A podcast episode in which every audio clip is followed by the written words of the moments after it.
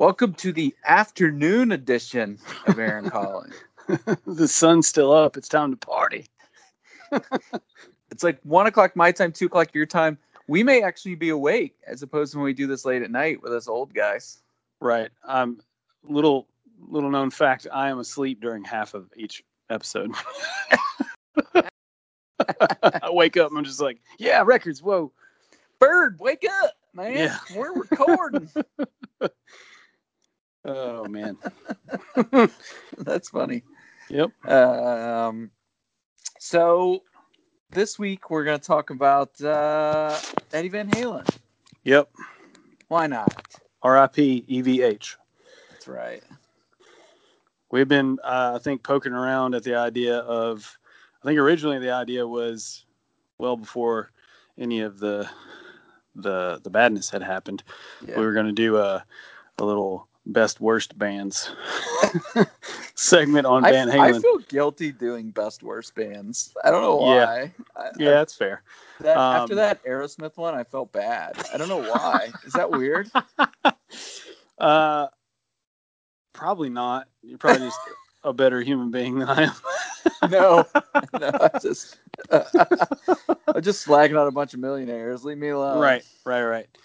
Uh, but uh, instead, I thought it might be fun to have a little uh, reminiscence because I feel like Van Halen, regardless of what you think about them, yeah, probably a band that has at some point. Uh, it sounds cheesy to say it has like touched your world or your musical orbit if you're into music at some point in a way that's probably pretty big because yeah. they were pretty big. Yeah.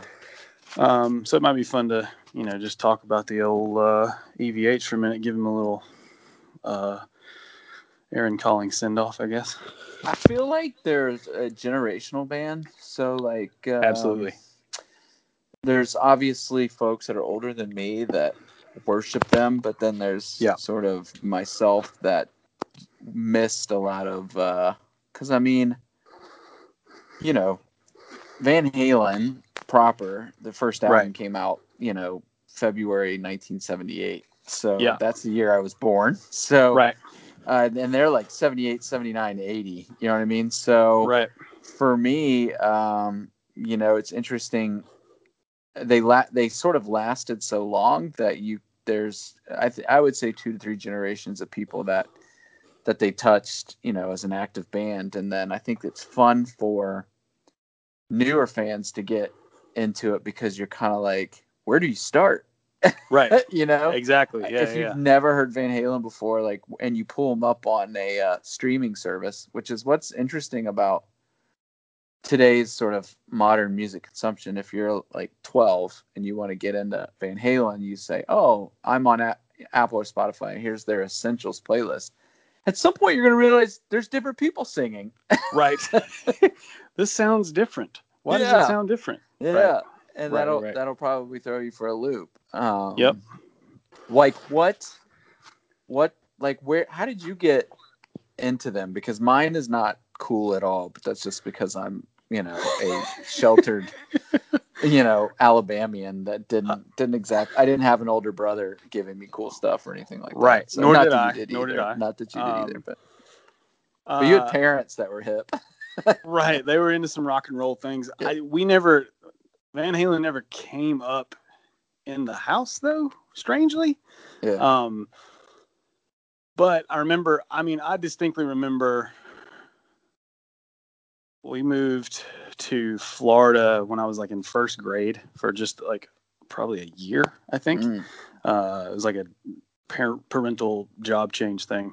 And uh, I remember, you know, MTV, this is probably 80, 82, 83. So maybe it's 84 because I guess, yeah, because I because this story hinges on 1984, the album being out. So um, they were hitting their stride about the same time, not about at the same time uh, MTV is hitting its stride, and uh, also Michael Jackson and all those things. So like they're like intertwined, like Thriller in 1984, like intertwined for me in my memory as like yeah. just this one giant blur of a moment of time. But I definitely remember uh, seeing you know the crazy David Lee Roth antics in the Jump video. Um, and and just as a kiddo being like wow because i would have only yeah. been like six yeah. maybe yeah. but i'm just like remembering you know, I can remember like, wow. And it, I don't know, you're in South Florida. We were in Fort Lauderdale. So it's like, he kind of looked like people who lived in South Florida. like, it was like, it, there was like a connective line. But I also remember then, because MTV was becoming a bigger thing, like seeing, I didn't understand this, that there were videos that were made before that for promo purposes that then MTV was showing. So, like, later on just a little bit later on you'd see like older van halen videos of them like playing live and that was like some of the first stuff that i remember seeing of anybody playing music in front of huge crowds like you know these giant like stadium sized rooms and like all the lights and fire and yeah. whatever they were doing and it just seemed like those guys seemed to be having the most fun human beings had ever had playing music. like they just looked like, yes, that is yeah. awesome. Um, but yeah, that was kind of so 1984 era. I mean, much like I think people of our generation are. That's probably a lot of where a lot of us got into it, if not just a little bit later. But yeah, I remember the first time I saw them was I was at a friend's house, like after school one day, like before the parents got home, and he had MTV on, and yeah. Um, but it was a live concert, and it was Sammy Hagar. So this yep. must have been like 5150, because you remember yep. like when they had Hagar, there was a lot more like I think he had like short blonde hair and he was yep. like always wearing like neon and I, that's mm-hmm. what I mm-hmm. remember the most. Like I felt like baggy pants. yeah, David Lee Roth was always the like uh how do you say it? He was more of the kind of like Zeppelin-y looking guy. Right. And Sammy yeah. Hagar first was just more of that 80s yes out there, you know yep. neon, more, more visual, uh, you know, for MTV kind of uh, kind of thing. But um, right. But yeah, and then of course, you know, from there, you, you know, you see all the videos. I would say 1984 yep. is probably most definitely like when uh, a lot of people probably got on board. Um, yeah. I mean, that record's pretty much unstoppable. Yeah, there is a there is a couple of different like just runs on that. They're like, yep, that's those are hits, all right. Like, you know, I think it's only got like eight or nine songs on it, and four of them are singles, so it's not it's not a bad average. no, um, I was watching uh, I was watching this video with Eddie Van Halen on it was MTV sort of it was no way it was edited because it just kind of kept going, but it was a tour of his home studio. Oh yeah. And one of the interesting things um, was how he built this home studio, and I guess he couldn't get the zoning rights, so he just made it look like a racquetball court. That's awesome. And was able to get it approved that way. But the it was so interesting watching him walk around and sort of show how much control they wanted to have over that process. And if you're thinking, you know, I don't, I didn't see the date of the video, but that was, you know, I think most bands were still, you know, I think he said they made eight albums there. So most bands were still going and, you know, spending, you know, six months in a studio somewhere, you right. know, um, and, you know, or six months to two years, you know, depending on the band and, and making records that way. So, but it also kind of he's walking around and he and he he walks by this guy and he's like I forget his name. He's like, "Hey, Steve," and the guy waves, but he has like a soldering iron in his hand. You know what I mean? And he was like, "This is like my uh, genius." You know, electrician whiz can fix anything guy. Um, and then he shows a wall of guitars, and he was yeah. showing how he basically taught himself how to fix stuff and he was like a lot of these guitars i just broke in the process which i obviously yeah. found pretty interesting and he was showing one of his first guitars how he you know, I think he accidentally soldered like the pickup direct to the tone, you know, something like that. Yeah. He, he he he did it wrong, but in the way that he did it, it worked. So he just used it, and then everyone was like, "How do you get that tone?" or whatever, and right. it was just by accident because he didn't Yep. really know what he was doing, and so I thought it was interesting, and I guess he has a patent on file for that, uh, that sort of invention that goes up underneath the body of his guitar, so he can set it up and like double tap on it, you know? Oh right. Yep. Yep. Yep. Yeah, Yep, yep. it's like a U.S. patent, and then there's like this drawing of him like with the total like patent drawing, but he's got this like metal face, like he's making the guitar solo, like the '80s hair metal like guitar solo face in the photo. yeah. Yeah. I mean, I So think that's the thing about that guy is like you think of him as like this sort of bigger than life. I mean, he was, but like that's what you think of him as, like the guy you see in the videos, and then you start reading into him and like stuff that he did, like all his Frankenstrats and all that, which are all the- you know, those are guitars that he you know did all his mods to himself. Yeah, and like you pointed out and i mean there was one that i think they sent to like was it the met uh yeah, metropolitan museum of art? Like that's Yeah. the the original one that he like did all his stuff to and it's got like a quarter um drilled into the bridge because it was like a shim and all this like it's not perfect at all but that's like that is the the guitar that like he played you know the first like three records on i think or something Yeah, like that yeah. if not more and that whole like tone pot straight to pickup thing that's like now that's a mod that like they sell kits for yeah. It's like that's a thing that like people do because you know they want to sound like him but he was just Yeah. kind of this like utilitarian guy who's like man i just i want to figure this thing out i mean somebody had a picture of his like pedals his pedal board up that Oh, was I like can't imagine. it's like it's like seriously like four pedals and they're still like this was at the height of popularity they're like duct taped on there's like there's like arrows pointing to tell him where everything gets plugged in or out you know it's like it's like it's like what i would do for a pedal Yeah. board you know but Yeah. and he was like you know making however many dollars a day Yeah. at that point he still like got that that's the thing like the cables are crappy it's like he's he's like one step out of just the the gigging guitar guy Totally agree. I um here's another weird question for you.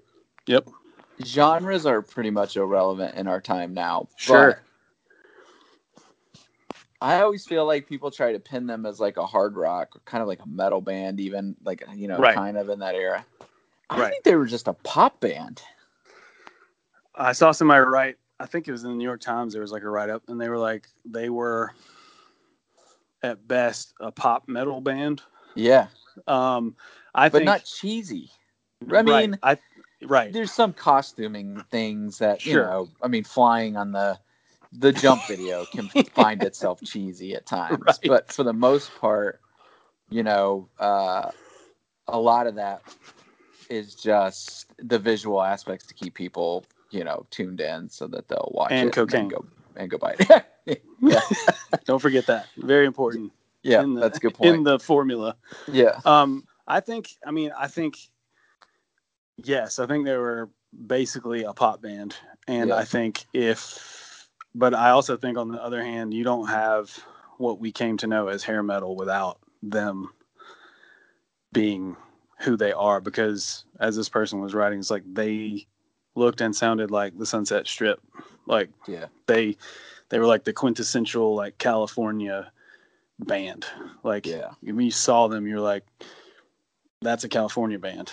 Yeah. And, You know, much less the fact that David Lee Roth probably mentions California like 200 times in different songs, but like, and and a lot of that, you know, a lot of the what became known as hair metal is and was based around the Sunset Strip, you know, and yeah, became very much a California thing. So I think they they helped, you know, create that for sure. But I don't think I wouldn't say they're a metal band. I don't think Eddie Van Halen would be like, yeah, we're a metal band. yeah, I think they gave a, a melodic sense to metal for sure that wasn't there before and made it feasible for a band that plays what is not you know not at the time it wasn't uh classic rock because it wasn't old yet but what we consider now classic rock like an avenue to exist. Like because you know zeppelin was zeppelin sure but van halen wasn't really like zeppelin either. No Like, and that's what they that- were but I, but you close, think you but- think about like the name van halen and a lot of their right. imagery and you know you think Right. about you know ultra conservative parents worrying about what their children are listening to based on the imagery and then you hear like dance the night away it's like well this Right. isn't any, any worse than like a right you know a Barry Manilow jam at its Right. finest you know what I mean it's just a right upbeat catchy song with great guitar playing Yeah, it's like one of those things. Like if you took, I've always felt like if you took all the distortion off of the guitars, like what would you have? And you would have well-crafted pop songs.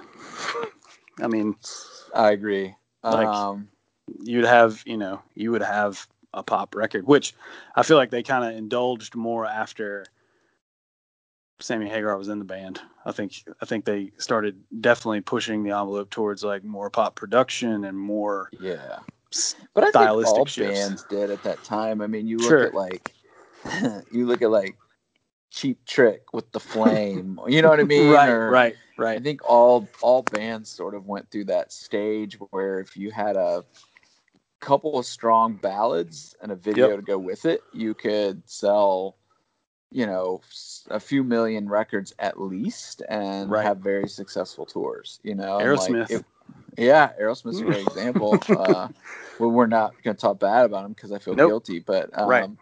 But I think there was sort of this interesting philosophy of how to make a record, which was I remember growing up, every first song that was sort of introduced by a band, this is even in like the 90s when it was alternative or grunge or whatever, it was always sort of the kind of in your face catchy single that came out like two months before the album. But then Yep. right before the album, it was always right before it was released, there was always a really strong ballad or a much Yeah, more mid tempo.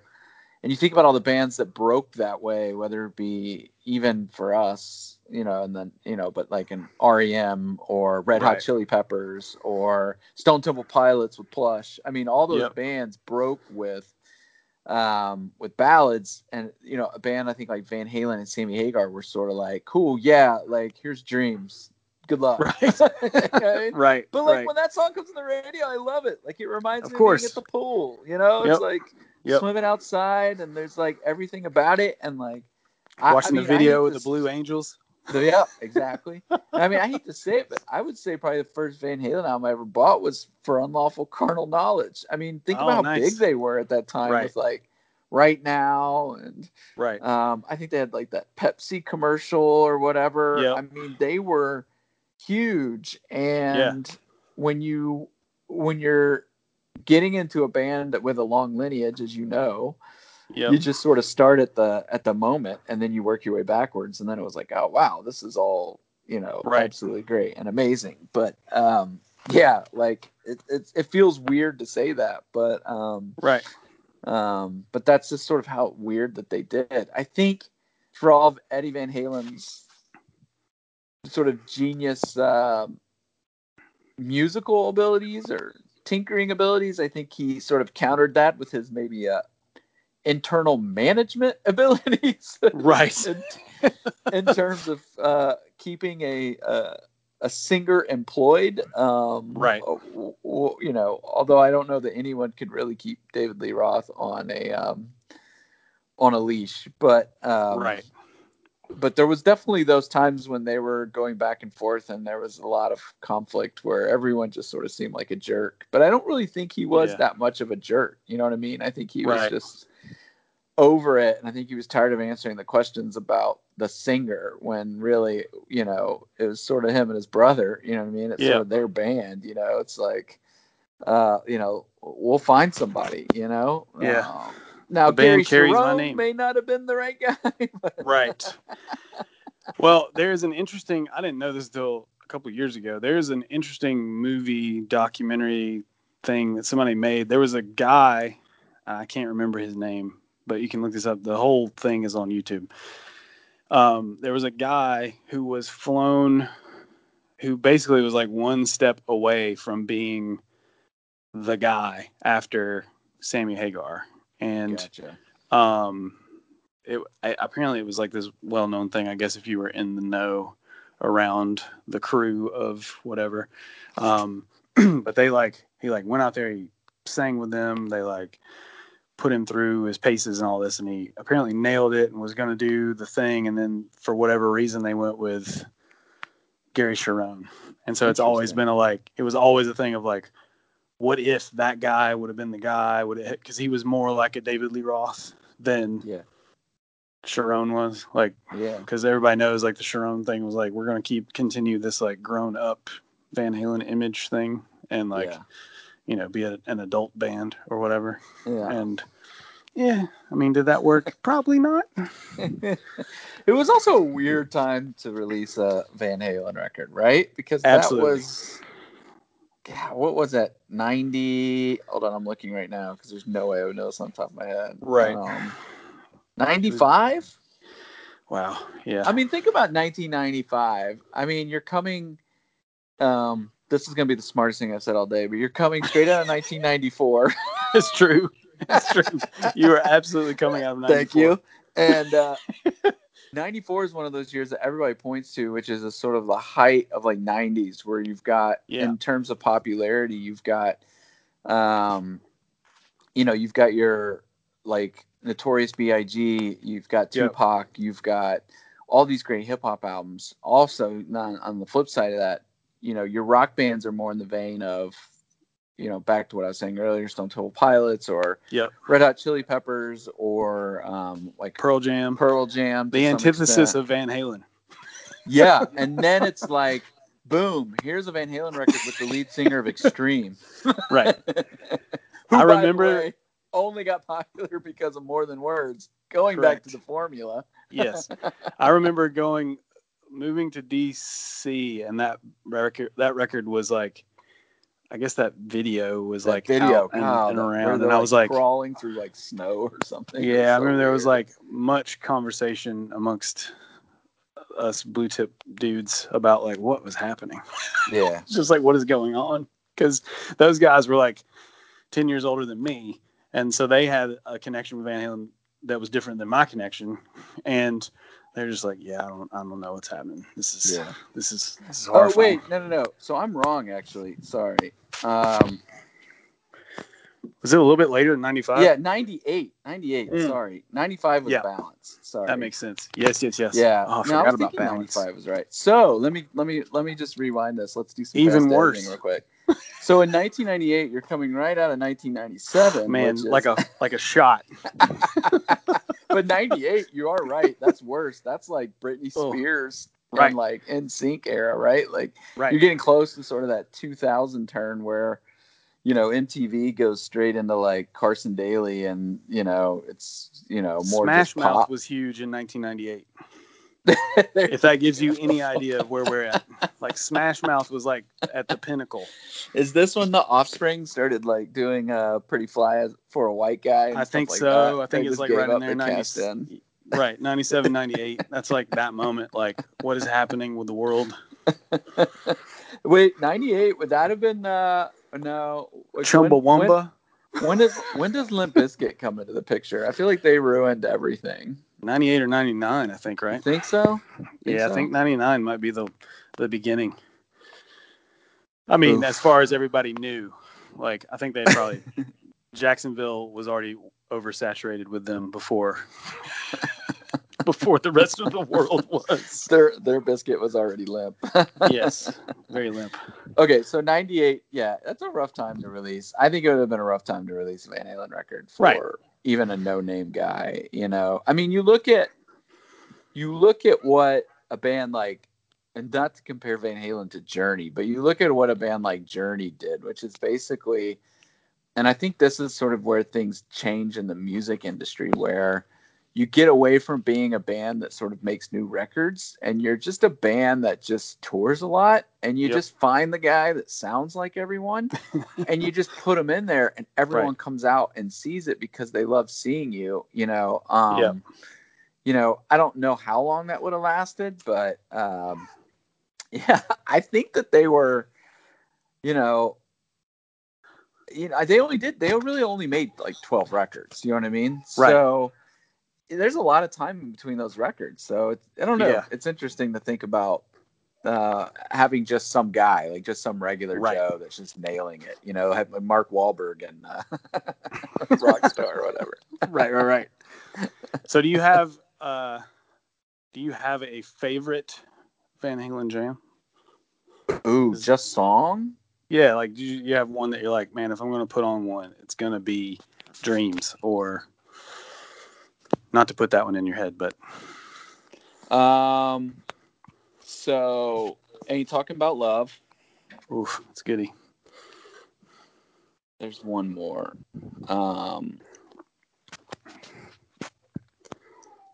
I'm I'm kind of scanning songs here because I uh, I can't think of it top of mind.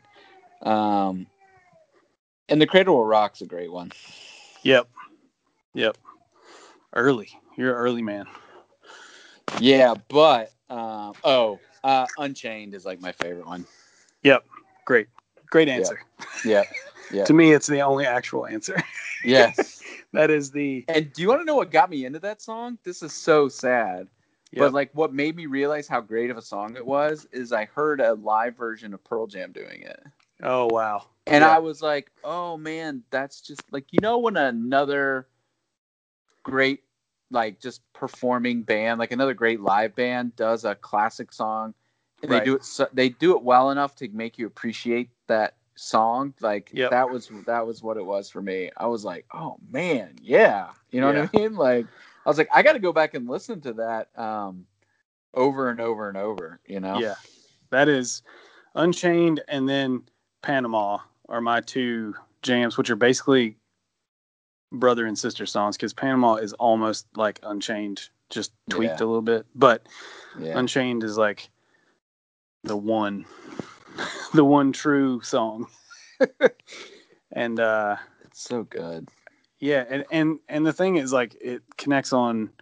I mean, all those songs to cheesily sound like somebody talking about music. It connects on all the levels because it's like if you're not paying attention, it's just a straight ahead like rock and roll jam. But then if you're like listening, like you know, as a musician type or a drummer like myself or whatever, uh, there's like tricks that they throw in there. Like the beginning is in a is in a weird spot. Like it doesn't come in like right on the one. It comes in in a weird place, and like it's like they're doing all these weird things to keep it interesting. But it's also just a great rock song. Like yeah, do you know what other song I really kind of like? Like if I hear it on the radio, like it definitely gets turned up. Hit me. Can't stop loving you. Mm, yeah. Can't stop loving you. It's just yep. got that like, uh, you know, like Desmond Child feeling yep. rock type song. You know what I mean? Where it's just right. like your, it's like in your like Bon Jovi pantheons of like, you know, right. just catchy sing along. Uh, you know, once you hear it, you're like, oh yeah, that's a jam. and then it's, right. you know, it's definitely not worth going out and buying a, a copy of Balance for, but right. um, but it's fun. You know, it's right. I was hoping you were going to say Pound Cake. so what's funny is recently I found a copy of like for unlawful carnal knowledge, whatever. I, so I, yep. I had the CD, right? So I put it in, and I was like, "This song is so dumb. it's so dumb." But remember the big thing with that record was he was playing with a drill. Yep. That was like the big thing. And yep. I can I can never get that out of my head. And yep. I feel like that's just how it starts, right? Like, yeah, yeah, and then yeah. it starts with pound cake, like yeah, so cheesy and like such bad double entendres, but you My know, baby's like, love is pound cake. it's so gross. it's actually kind of gross. It's just gross. Think about Sammy Hagar singing that song. Oh, it is rough. While we've been talking, I did remember this. my parents, my mom was a Sammy Hagar fan. There you go. now. So the first Van Halen record we had in the house was OU812, which is Okay. also a terrible album title. Yeah. They did that and they should not have done that. But uh and I remember hearing, you know, when it's love and all that like Yeah. over and over. Like it was a it was a thing. And I was like, I don't know about this. but then I loved because uh, you know I yeah I got hooked on Dreams. It was Yeah. a, it was a, and uh, that same live concert thing that you were talking about. They did uh, what's what's the song? Best of both worlds. I Yeah. think yeah. that's a great one. That was Yeah. a great one of that Yeah. era. yeah. I I It's like fun. that one too. Like Yeah, that one. that's a good one. But they do that Um, weird like walking thing where they walk together, like Yep. Van Halen and Hagar and uh, Michael Anthony. It's like, what Yep. are you doing? right yeah. Like there's people got really into there was like a phase where it was like them and like Genesis. Do you remember that? doing the Like, walks. Doing the walks and the ZZ Top. You know, it's like Yep. guys, just stop it. Like it's okay. You don't have to walk in Yeah. in sync together. It's all right. Yeah, guess I don't have to do. Uh, You know what? We got through that phase, and right. we're better because of it. it's true. It's true. Now we're sitting on the other side, being like, "Man, I'm glad we did that." I'm glad we survived the the, Right. the the syncopated walks of the 70s and 80s rock bands. Right. And if there's anybody listening who has never done this, you should definitely YouTube uh, a couple of different Van Halen related things. that people have put up over the years uh, soloed out uh, Eddie Van Halen tracks from the studio Oh that are just him like cutting stuff like some of the classics live. yeah and it's amazing to hear. Normally, I'm like, yeah, whatever. That stuff's amazing to hear just because you think of it again like this huge, you know, you think of their records as this huge wall of sound, and it's literally just one, maybe two tracks of that guy doing that take, and that's it.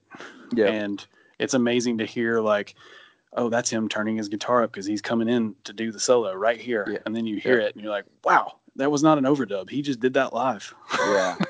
I'm glad you Um, mentioned that because in the video I watched where he's walking around his studio with Chris Connolly, they get to a room and it's floor to ceiling. And I don't mean like, you know, eight foot ceiling. I mean like 10, Right. 12 foot ceiling of tape. Yeah. And um, so this would have probably been in the 90s. So he was talking about how they had tried to digitize it all and the computer crapped the bed and uh, he couldn't get they couldn't get it off the hard drive, you know, and all this Ugh. stuff. So he was like, it's all just sitting here. And Chris Connolly said exactly what I was thinking was, well, this is somebody's dream job is just Right. going through this, you know. Right. And Ed, and of course Eddie says, yeah, but the only one that knows what's good is me. and so right. it'll be interesting to see how this, you know, how Van Halen stuff is sort of handled, you know, Right. going forward. You know, you're starting to see a lot of more, you know, you're starting to see all the, you know, the Tom Petty's and the Princes, and especially Prince. You're starting to see so much Prince stuff. And, Yep. you know, you wonder if now that sort of that, you know, very particular ear is gone if you're going to start getting you know the 10 lp box set of from lawful carnal knowledge with every with every drill solo soloed Yes. out for you you know Here's Um, every version of Dreams. Yes yeah right Right. uh, Yeah. so maybe be careful what we wish for but um Correct. but uh you know i i never really read up on i guess the cancer diagnosis but i know he was a heavy smoker so i don't Yeah. know if it was kind of an kind of a an, an obvious relation to that or whatever but um you know hey if you're smoking stop smoking please Right. that's all i ask Yeah. And I think he had had, I think uh, Stacy and I were talking about this earlier. I think he had had like a couple of rounds of different forms of it before. Like Yeah. the guy had had like a hip replacement at one point. yep Like i remember that yep it's like, I mean, he- he had lived a life yeah for sure. And so, yeah, I mean, it's crazy. all that all that uh, syncopated walking that'll lead to a, a new hip Right. You got to get a new hip. That thing's gonna it's gonna take your femur out. well, it's still sad to see. He's only 65. I mean, that's young. Crazy. You know, Yes. that's young. So um, sad to see that uh, during this time, mostly because selfishly, I never saw them on tour, and I always Right. thought I'd heard rumors about them going out, and I was like, I'm gonna go. Like, it doesn't matter, you know, who's Yeah. Who's doing what. I just want to be there and, and see it. I missed the Nashville show years ago when they came in for um, with David Lee Roth and played right. Bridgestone. I missed that, and so I kind of kicked myself over that one. But I mean, that thing sold out so fast. But um, right. Uh, but yeah, so there's you know you you kind of when those opportunities go away, it's always kind of sad. But indeed. But yeah. But um. So that being said, yep. I think we've we've added more records to the collection. So yep. Um, I think we've got time to zip through about four or five of them. Um, I love that I was like, "Hey, do you want to talk in 30 minutes?" And you're like, "Great, let's do it." And I was like, "Cool." but yeah. the sad thing is, I've been buying so much stuff. I'm like, "Cool, I'll just grab from this little pile and just go through the right. top four or five on these, and then I'm good." So yeah, luckily, I think I had the stuff that I would have wanted to talk about like handy because I've been listening to it for the last couple of days. So nice, good. Lucky like your, on me. I like your research. I like you pulling this weight and not right. falling asleep during this episode. You're a good That's man. right. I'm awake. this is what you get when Ford's awake. what you get when I'm awake is the uh, the the hard hitting facts of 1995 right. followed 1994. Correct. Pinpoint accuracy is our strong suit. Move over, Geraldo. I got this. Here we go. We're both growing mustaches. it's time. Uh, all right. Well, now that we've referenced Geraldo in a Aaron Calling rep- episode, right. you go first. Alrighty. Um, first up, uh, Archie Shepp's Fire Music. Um, originally released 1965 on the legendary Impulse Records. Um, this is, I believe, this is his second record, maybe as a leader. Could be his third as a leader for Impulse. Um, famously brought into the Impulse fold through Coltrane, kind of like uh, mentored, if you will, by Coltrane. Archie Shepp was. He played with him in a different couple different contexts in, in Coltrane's band and things like that. This is uh, Archie Shepp with a crazy band. Let me see if I can see who all's on here. It's got he's got uh, Ted Curson, Joseph Orange, Marion Brown, Reggie Johnson, and Joe Chambers. Uh, at some points, he also has another drummer and another bass player. So it's one of those where it has an expanding uh, lineup of folks. It is decidedly free in its approach. Um, it's free. It is, it's free. Uh, it is not, you know, as free as like some of the stuff that I have reported on, like uh, Cecil Taylor stuff or something like that. Um, but it is it is definitely uh, loosely arranged, if you will, and uh, it's great. It is. Uh, I listened to, I think, two thirds of it because the first side is like two tracks because they're both wow. pretty long. Yeah. Um, but it's great. It's uh, these guys are playing. Uh, they are playing on fire. It's true. Um, and Joe Chambers is a drummer who is not I don't. I mean, normally you don't associate him with the free stuff. You associate him with like uh, Miles Davisy things and like more mellow things. So it's fun to hear somebody like that, like who is in the middle of this like exploding free jazz scene, like on a date like this. So yeah, it's really good. Check it nice. out. This was like a vital vinyl reissue, which is uh, I think Verve did. So they took some extra care with their mastering and things like that. Good. Yeah, sounds great. I was, I don't think I've told you about this um, that I found, but I was in Murfreesboro at the Great Escape out there, and I'm walking in, and I look up on the wall, and I was like, eh, I kind of scanned it, and I was like, wait, I recognize that cover. Uh-oh. And uh, I had been thinking about finding this album for like weeks. Um, mm-hmm. And I've, I've had the CD version forever. Man, I can't remember if we if I already did this one or not. It would be embarrassing if I did. It'll be like the 94 and the 95. But um, uh, did I did I tell you about getting the Lassie Foundation's Pacifico? Uh, no, you did not. Yeah, yeah, yeah. Nice. So, um, Lassie Foundation, which is the uh, Wayne Everett and Eric Campuzano that are Yep. mostly uh, mostly known from uh, Prayer Chain, uh, kind of early CCM Yep. rock kind of stuff. But um, this, uh, I think this came out in like ninety. Hold on, I'm looking. Ninety nine. So, yeah. um, super like shoegazy, just kind of you know noisy little pop album. But I had the CD. I've had it for forever, and I can't find it. And I and I thought, man, there's got to be a copy of this record. You know, I wonder if it's ever been reissued. And it Right. has, but it's pretty expensive on Discogs. So, uh, but I found it there, and it was still sealed. nice.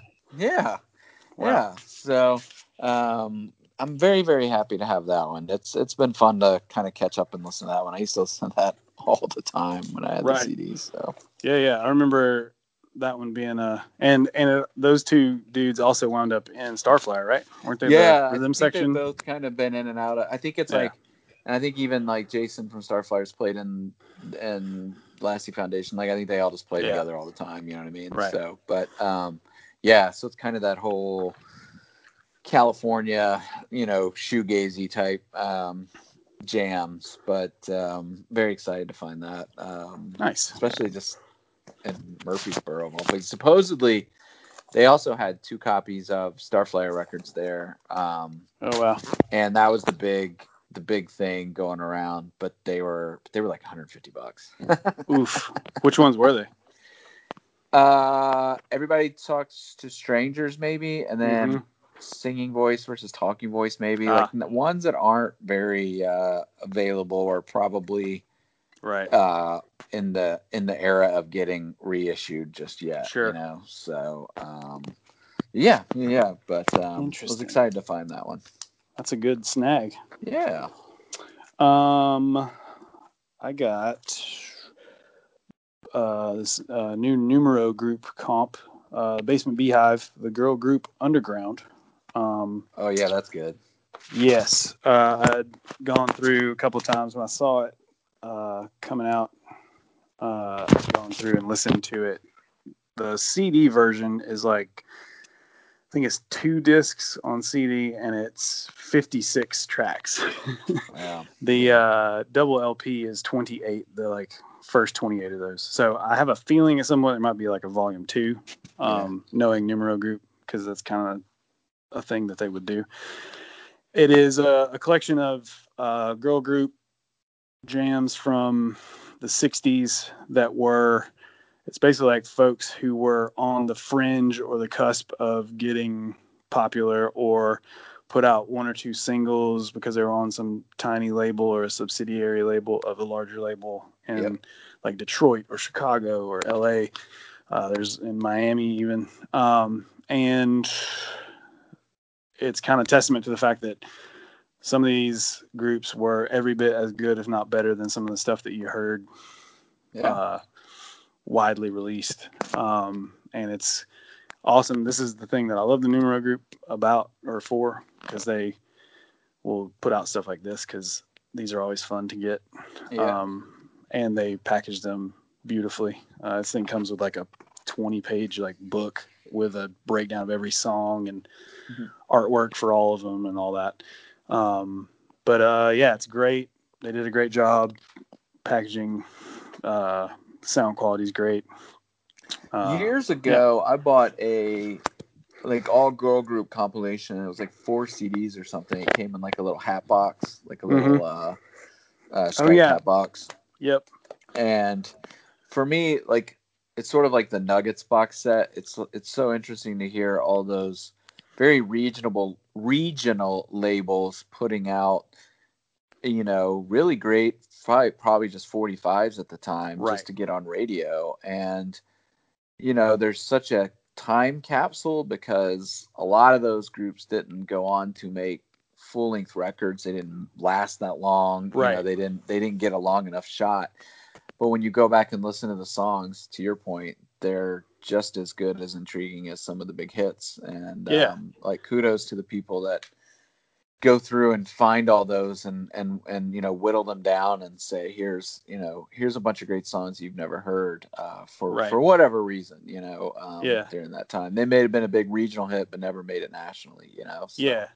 I mean, I was I was expecting it to be like I was like, okay, well, there are probably like ten songs out of the twenty eight on here that are like real good, and I'll be like, yeah, whatever. I'll just listen to it. I'll stream it or maybe buy it digital or whatever. And then I was like, I listened to the thing. I was like, nope, these are all great. Like, Yeah. they're all good. Like, you can hear certain things that you recognize and like weird, like from like a sample on like an obscure hip hop track here and there. Like you can tell somebody dug and dug and dug for like that guitar line or whatever. Um, so some of that stuff's in there, and it's fun to have you know because they were regional. It's fun to see the like, you know, this member went on to be in this band. Which then put out this song later, and that's the one that you know, but you just don't know that they were in this other thing. And then, you know, we're Yeah. giving you that song, so it's fun. Um, I picked up. so, I, you know, you think about like sometimes I just buy stuff and I'm like, you know, I don't know that I was really dying to have that, but it's such a, you know, it's such a it recalls such a particular time in my life that it feels great to have it. But um, Yep. so I got the Ritual de lo Habitual, uh, Jane's Addiction, 30th Nice. anniversary uh, Crazy. reissue. 30, man, that's that's a long time. Um, it's a double LP. It's a pearl colored vinyl, whatever that means. Mm, Um, I will say it's a bit annoying because, and I think this is how it is with most like '90s albums being reissued. You know, like the first side, like side A, is just two songs, and you have to flip Right. it. You know, like right. everybody's songs were so long, and all the you know nothing was mastered for an Right. LP back then. So you know you've it, to keep everything in order. Sometimes you have a the third song is seven minute third you know you know the, the third and fourth songs are so long that you have to kind of re you know you know you can't really resequence it but it just makes pressing it a nightmare. But um so yeah so it kind of requires some uh, up and down when playing it but um but it's it sounds great. It's you know jane's addiction for me is one of those bands that didn't age well for me in terms Right. of sort of some of their later albums but i also think too i was kind of just growing out of what they were doing but um but i was listening to um i was also listening to the one that came out before this uh was it Oh, nothing yeah. shocking um Yep.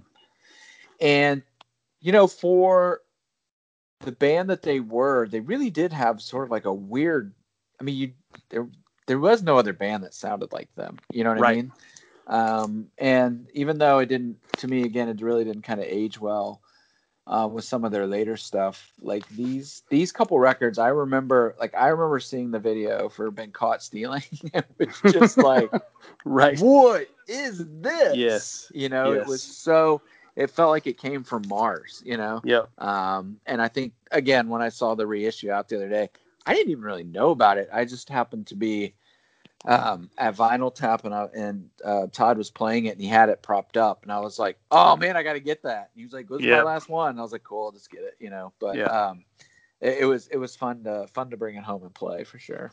Nice. Yeah. I mean, not to be the full circle guy, but I feel like of all of the bands that started the quote unquote alternative thing uh, blazing, they were the one who were probably the most influenced by Van Halen. Oh, there you go. That's I mean. There's like like when you hear like the Mountain Song or something like that, you're like, that could have been a Van Halen jam, right? yeah, Like, that's a good point. I mean, some of them, not all of them. Like, Yeah. I don't think caught, been caught stealing could have been a Van Halen song. Although, Yeah. maybe a David Lee Roth post Van Halen song. he probably would have done the song like that. yeah, probably would have. That's like track one, then track two is Yankee Rose. Yes, yeah. Oof. But uh, but yeah, they always. I, I agree. Like they were, they were definitely like, they were on that weird cusp of like art, where something is happening and it's shifting and it's no longer hair metal thing, pop metal, whatever. Yeah, It's it's going into another thing, but it hasn't quite tipped all the way over yet. Band like they were that band.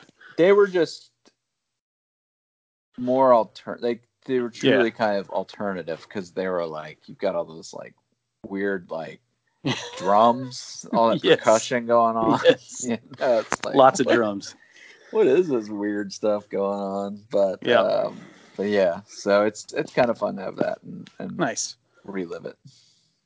Um, I think I got this. I think you have this. I think everybody that I know in the world has this at this point. Uh, this new IDLES record, yep. Ultra Mono.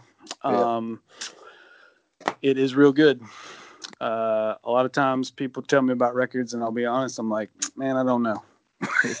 and I, or like if if like ten people tell me about it, I'm like, mm, I don't know.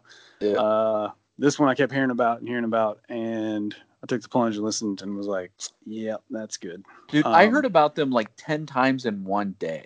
Yeah, it's crazy. It was just so strange. It was sort of like, it wasn't over a week or whatever. Right. It just kept popping up. It's like, fine, right. I'll listen. I know.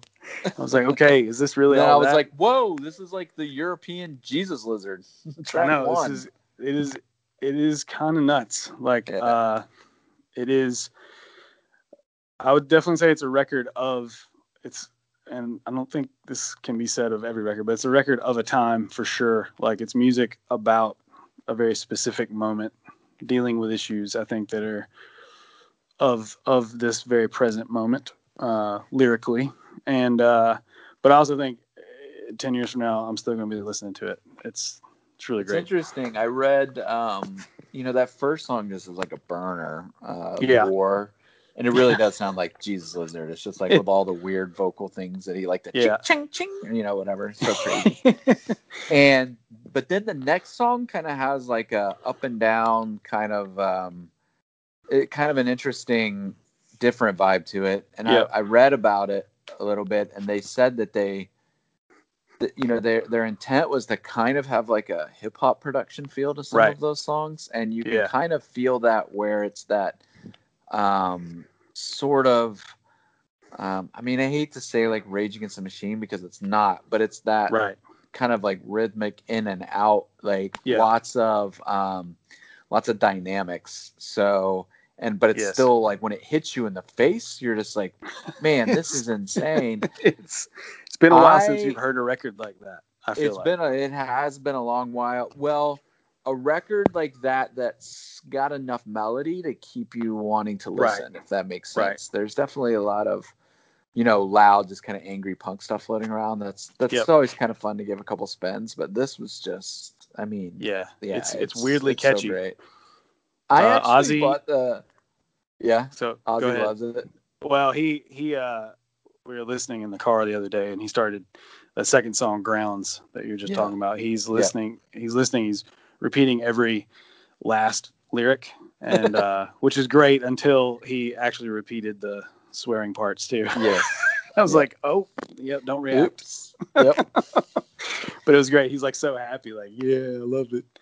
I actually bought uh I bought like the cassette copy of it. I saw I that. Thought it'd be be fun to have like the little loud punky version of it, and um, it's it's right up there with it. I will probably yeah. eventually end up getting the LP copy of it too. But yeah, yeah. it's a great record. Highly recommended. And, yes, and it's also uh, I know if you can find they put out a colored version, like not the deluxe version, but there's like a colored vinyl version. It's the same color, same price as the the regular black too. If you find it, yeah, just just a just a thing. I did not get it because they did not have it where I was getting it. But anyways. Yeah, it's good. Um, you should check it out. So, okay, let's talk about Record Store Day because I've been sort yep. of, I was sort of poo pooing on the second drop. And I was like, man, there's nothing in there. uh, so I just didn't even really pay attention. And then yep. I go in uh, the day after Record Store Day and I'm just looking to see what's over. And I completely missed that um, they reissued um, this album that I've been looking for for forever. It's called uh, it's by a band called the Hot Rats. Yep. Which is the two guys from Supergrass. Yeah, we talked about and it they're like basically episode one or two, I think. Did we? Did we? I think we yeah, did. I think maybe. Yeah. And We're talking about they, Zappa, uh, yeah. They do. It's all covers. So they they do. Um, I can't stand it. Big Sky. Um, they do the Chris the Crystal Ship. um, Love is the Drug, uh, Pump It Up.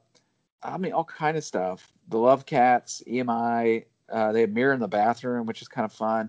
But the one that gets me every time is um, their cover for "You Gotta Fight for Your Right to Party" by the Beastie Boys. I just love it so much, and honestly, like if if the world ever gets back to normal and I get to DJ again, like I can't wait to play uh, to play that because every time I played it for someone, they're like, "This shouldn't work," but it works really well because right. it's just sort of like a. It sounds like Supergrass and a Beastie Boys song. It's really really nice and catchy. My only my only beef, if there is one, is that it's a uh, double ten inch. Yeah, you hate that. yeah, I mean, you I'm hate not, the ten inch. Where, where, do, where do I put it? What bag does it go in? where does yep. it? How do you do this? Right. Uh, which means it must have just been slightly uh, too long for, right. Uh, you know, one LP or you know or too long for one LP, but not long enough for a double LP. But yeah, yeah. not not super excited about the ten, but I'll survive. I'll survive. Right. I'm being petty, but um, if That's you like, right. if you like the idea of Supergrass covering uh, great songs like "Mirror in the Bathroom," "Drive My yeah. Car" by the Beatles, you know, yeah. Uh, you know, like I said, "Love Cats" by Cure, like just lot, lots of fun stuff to to listen to. Yeah, I feel like with these record store day drops, I feel like sort of what I've seen happening now we've done the two of them is like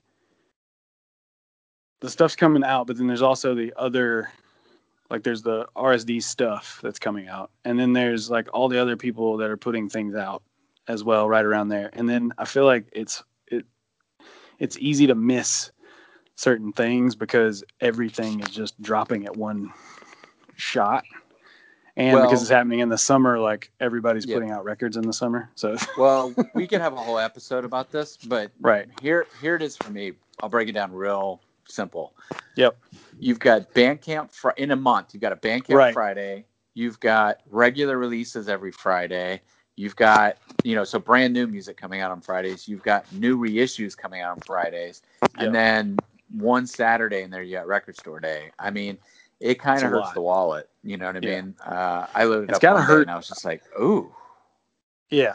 I mean, I've, I got to feel like also at some point, I haven't asked like Chaz or anybody here about it, but um, I got to feel like at some point, like with all of that in a thing, it, it might wind up even hurting the stores because people are going to be like, oh, I'll just do Bandcamp Friday this time and not the yeah. record store day, or I'll do just record store day. And then, it, you know, it's like, I can't imagine there's enough dollars to go around for all of it. Yeah, but. although it's kind of weird because a lot of the, you know, nerdy buyers like myself, you know, sure. we're finding, you know, my insane, you know, transportation gas bill has been non-existent for six months. Do you know what I mean? So exactly, you know, True. that's that's gone towards you know a record here and there, you know, instead of a tank right. of gas, you know. So, yep. um, you know, I think if people want it bad enough, they'll they'll zip out and get it. Um, I do think there will be a lot left over. I've seen a lot of like like a notorious Big box set that you know yeah. that seems you know it's like eighty dollars or something. I think those right. are going to be the ones that linger around for a while. But right. um, but they just announced Black Friday too, so yeah. um, you know I haven't looked at it, but it's just like oh man, all right, you know. So yep, here we go. Yeah.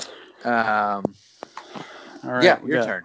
Yep. Um, I got a copy of Midnight Oils, Diesel and Dust, oh. um, which is, uh, I guess you would say, is the big one for them. Uh, it yep. has Beds Are Burning on it. Uh, yep. The Dead Heart is the other big single, and then Sometimes, which closes out the record, which is really as much as I love those other two songs sometimes is the one I think that made me like a believer because I saw they had a record called Scream in Blue Live that came out and they put a video out of them playing sometimes live. And it's pretty amazing. Like the version that they captured is real good. Um, and that was the song that like I was like, okay, I'm a fan. Um, this is a Canadian pressing, uh, which you know if you read various reports, Canadian pressings are can be the worst thing you've ever heard or the best thing you've ever heard, depending on who is talking. Which is why it. why you should just never research them on the internet. Right. I'm like, this is this is ridiculous. Like, you can say that about anything. Uh, it's Um, like gear. It's like reading stereo gear reviews. You know, Right. it's like I don't know what it means that you can. The the sound is flowery. What is that good Right. or bad? What So, is that? What is that? Yeah. what, what is that? Um. Uh. So yeah, don't go down the rabbit hole of that. I just wanted to see like, is there uh, a noticeable difference? Uh, there apparently, again, most people say no. There is not. Um, Yeah. This thing is about as clean as it gets. Uh, it seems like somebody probably bought this because they heard "Beds Are Burning" and played it twice and then put it away. Yep. Um, which is fair. Uh, it's not for everybody, but it's uh, a really good record and it sounds great. Um, it's one that I've looked for for a little while, which it's surprising that they're kind of they're not rare, but they're not like everywhere either. But uh, which I was kind of shocked about.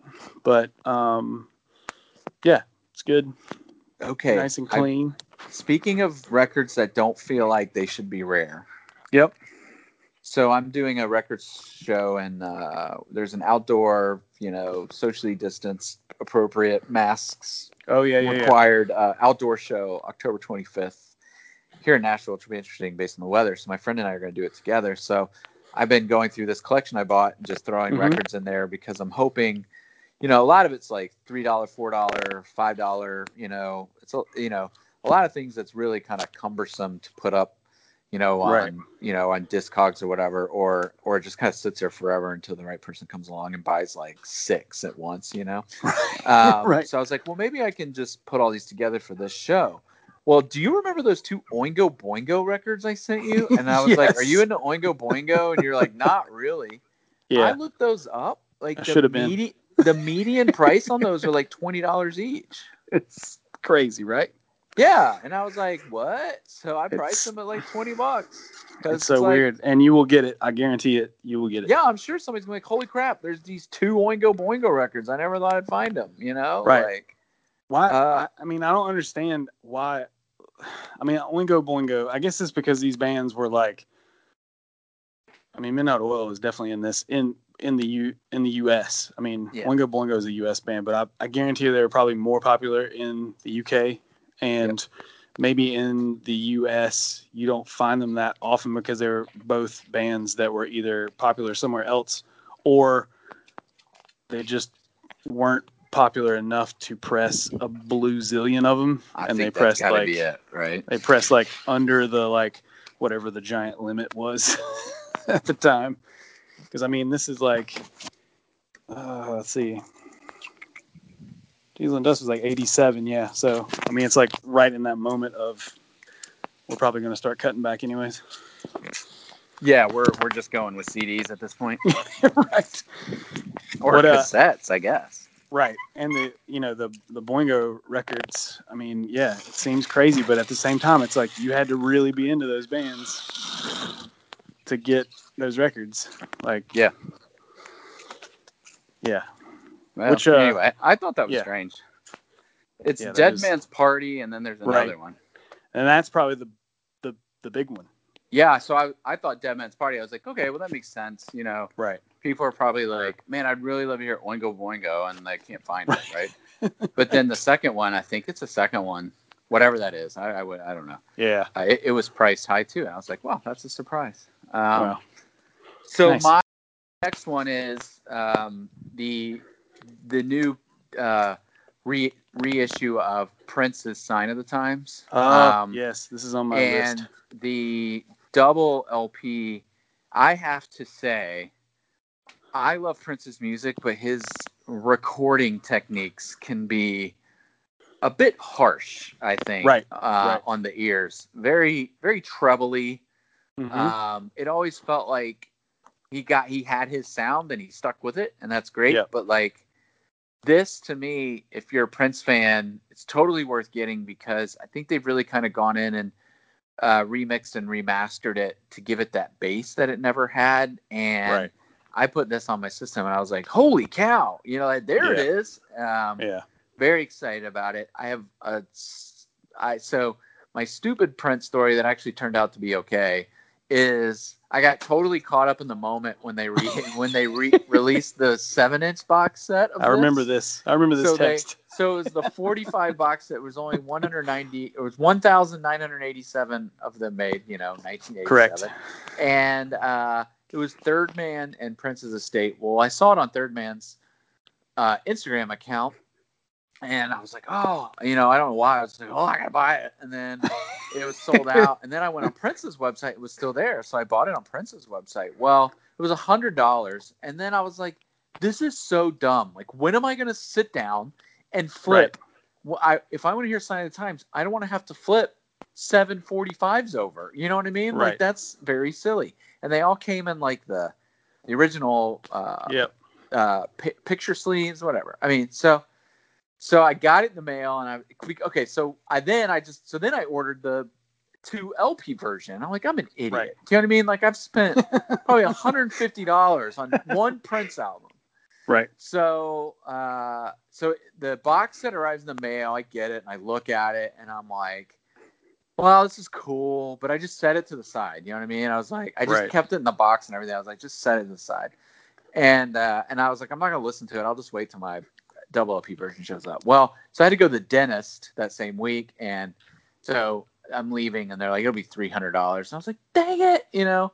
So I get home and I'm entering stuff into Discogs, and I'm like, well, enter in this Prince box set. Well, they're all listed at five hundred dollars, and I'm like, what? so I'm like, that's dumb. So I was like, cool. So I was like, well, I just had to spend three hundred dollars at dentist. I'm just gonna put mine up for three hundred and see what happens. It sold in an hour to a guy in uh, Paris, I think it was where it ended up going. Wow. So he's freaking out. He's sending me a message through Discogs. He's like, "This is the most expensive record I've ever bought. Like, how does it get tracked? Like, how do we do shipping?" And I was like, "I don't know," you know. And so I told him, I was like, "Dude, I think you should buy the most expensive shipping you can, like international priority, like with tracking, whatever." Right. Which is what he did, which was great.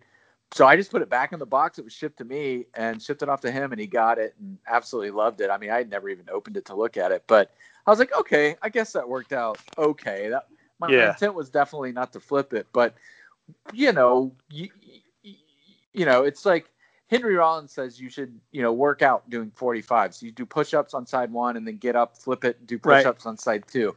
I would be dead by the time Sign of the Times was over via 45s. right. I've seen the I've seen the uh what's that they have the like four LP guy that has the like singles on 12 inch basically it's like all the single mixes and all that. I've thought Yeah. about that one, but I'm also Yeah. like when you look at the track listing it's like five versions of the same song. You're like yeah. I love that he did that, but I know I've been down this road with his stuff, and it's like I don't know that any of it is so different from the version Yeah. you just heard that you'd be like, man, that's the one. You Yep. know, It's a good point. Good point. But Although- if then- you're uh, if you're a Prince fan and you like Sign of the Times, and you've been kind of waffling on the reissue, it's uh, from a audible perspective, I very much enjoyed it because even like if you want to spend, you know, if you're DJing and you want to spend Prince, it's always you got to kind of boost the bass a lot. There's always Right. a big difference between Prince records and other people's records. So Yeah. um, excited that this one's kind of back up in there. So and that one is far and away my favorite Prince record. Yep. that is the one for me. I love. uh I have a soft spot for diamonds and pearls, but that's just sort of a weird. Mm. Yep. A, a weird. uh That's sort of a weird Prince time. It's a good one. It was a good Yeah. one. Um, we got one more. One Yeah, more. let's do one Okay. more. Uh, so keeping it in the great continent of Australia, uh, the church starfish, uh, which is something I've been looking for uh, for a little bit, um, famously has uh, Under the Milky Way on it.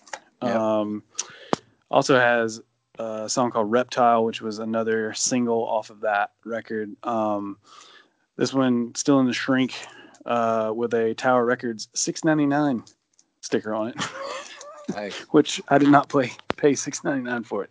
Yeah. Um, but uh, yeah, it's great, like dreamy, uh, shoegazy sort of uh, pop rock of I believe it came out in either eighty six or eighty seven as well. Yeah. Yeah. Um, which apparently was the moment at which uh, Australians took over the world because Midnight Oil, INXS, yeah, uh, the Church. All these all these kids were like top of the charts yep. everywhere, pretty much. Um, yep. Which is kind of crazy, but uh, it was really good music.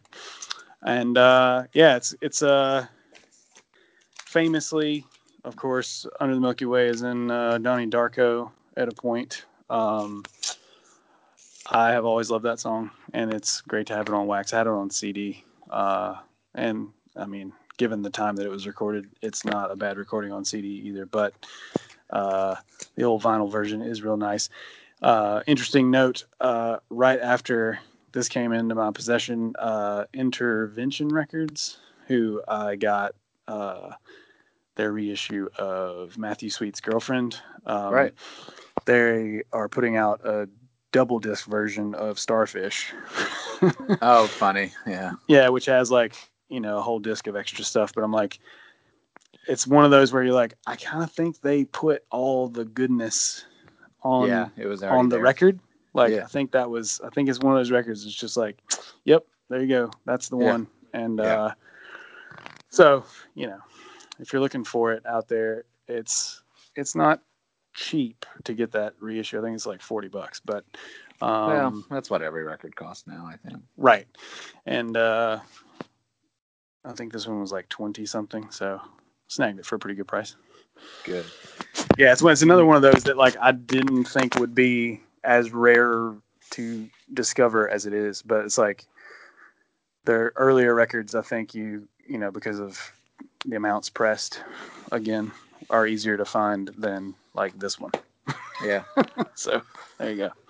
My last one uh, came in the mail last week, and uh, I've been listening to it online for a bit, but um, it's the new Metz record, Atlas mm. Vending. Um, yep. So Metz, M E T Z. I just think Metz is like the most underrated rock band around. It right. People don't talk about them, and it's. I mean, their last record especially just felt like. I mean, they did it with Albini, and it's just. I love it. Like. Yeah. Ecstatic Peace, I think is what it's called. I listen to it all the time. It's like just amazing. It, it's almost like it sounds weird, but it's almost like what in utero. You know what I mean? It's almost like yeah. in utero junior. You know, it's just this right. great, really noisy uh, record with a lot of great melodies behind it.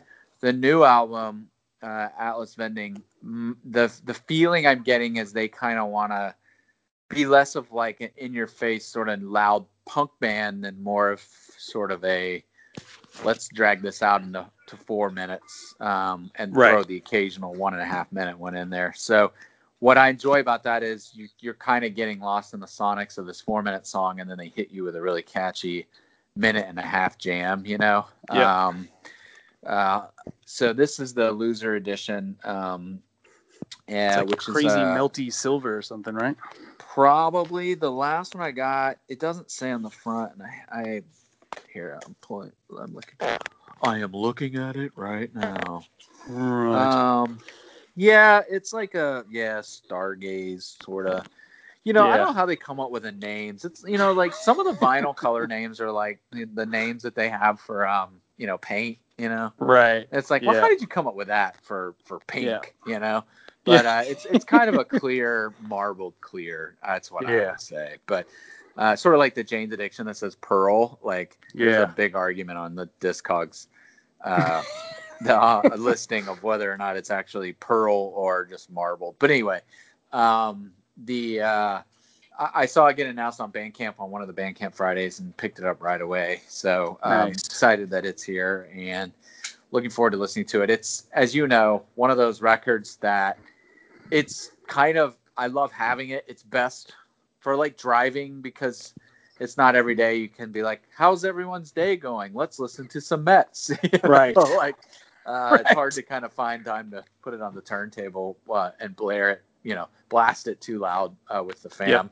and not not chase everyone out of the room, dogs included. But um, yeah, but great band. Um, I've actually never seen them live, so they're kind of on my short list for for bands that I want to see when once the world gets back to normal. Um, nice. Whenever that'll be. So, right.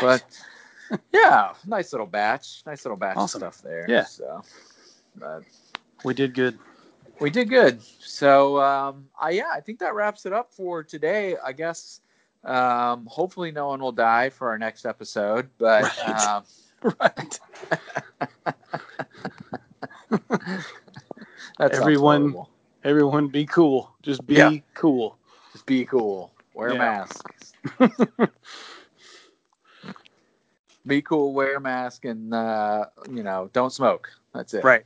Done. Those are those are our PSAs for the day. The more you done. know. Boo, boo, boo, boo. All right, man. Well, uh, I think we'll wrap it up this one, and uh, Yeah. we'll talk again soon. All right, brother. Uh, bye. Bye.